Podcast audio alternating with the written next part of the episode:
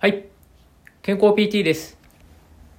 このラジオは体の専門家である理学療法士が健康に関する情報を発信しているラジオです。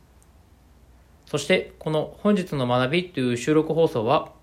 僕が日々の臨床現場や自己学習の中で学んだことや感じたことを音声日記のような形で残している放送です。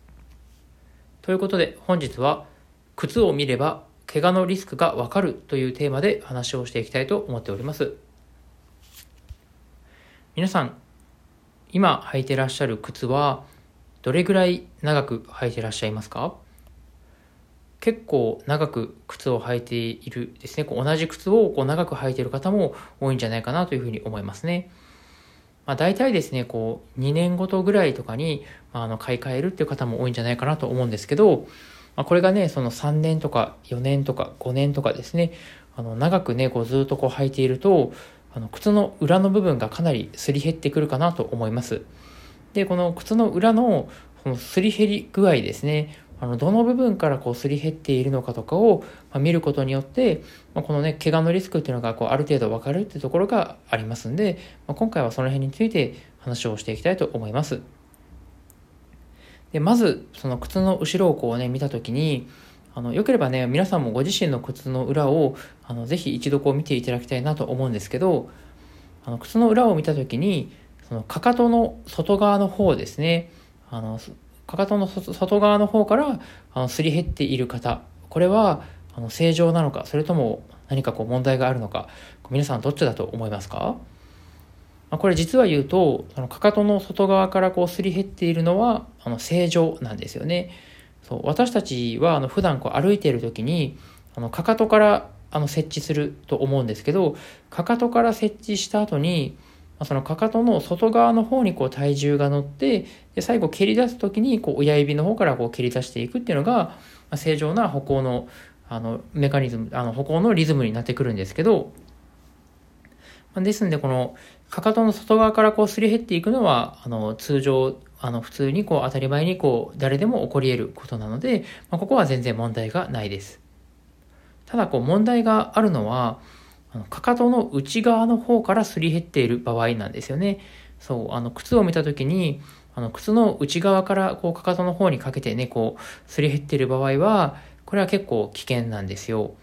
でこれはどういうことが起きてくるかっていうと、あの内側の方がすり減ってきているので、あのやっぱりこう扁平足とか、あとこう外反母趾ですね、これのリスクがこう非常に高くなります。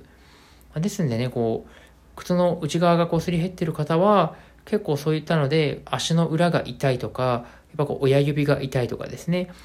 でさらにこの扁平足とか外反母趾っていうのは、その足の部分だけじゃなくて、あの膝とか腰とかですね、そういった部分全てにこう影響を及ぼすんですよね。あの足っていうのはね、やっぱりこう体を支える土台の部分になってくるので、この土台の部分が内側にこう傾いて倒れているっていうことは、その結果ね、こう膝にもひねりのストレスが加わったりとか、それでね、こう骨盤もやっぱりこう左右あのずれてきてしまいますし、それがね、こう腰痛の原因とかにもつながってくるので、この足元をしっかりと正していくってことがすごく大事になります。ですんで、あの例えばこういちねんぐらい履いてて、もう靴がねだいぶ内側がすり減ってきてるっていう方とかは、もうその時点でね、あの新しい靴に変えていくってこともあの大事かと思います。あのすり減ったままの靴でずっと動いてると、もうあの関節とかで、ね、あの靭帯とかそういったものも全てねそっちの方向にだんだん固まってきてしまうので、できるだけねあのすり減りが早い場合は早めにこう靴を変えることをお勧めしますね。あとはそのできるだけ、まあ、こういったこう扁平足とかにもならないように、あのインソールとかを、ね、こううまく活用するのもすごく大事かと思いますんで、あのケンピーがねこういつもおすすめしているあの ビーエムゼット というですねこうインソールがありますけど、まあ、これがあの特許申請をされていて、まあ、その立方骨っていうあの足のこうねあの中心にあるその骨の部分であの体重をこう支えて、あの足のアーチ構造を保つというものになりますので、まあ、こういった、ね、こうインソールとかを使うと、そういったこうあの靴のすり減り具合とかも変わってくるかと思いますし、まあ、ぜひねそういったものをこう活用していきながら、あのぜひ皆さんねこうあの足先の方からその膝とか腰とかにこう負担がかかったりとかがないように、まあ、ぜひねあの注意していただけたらと思います。はい、ということで本日は靴を見れば怪我のリスクがわかるというテーマで話をさせていただきました。本日も聞いていただきありがとうございました。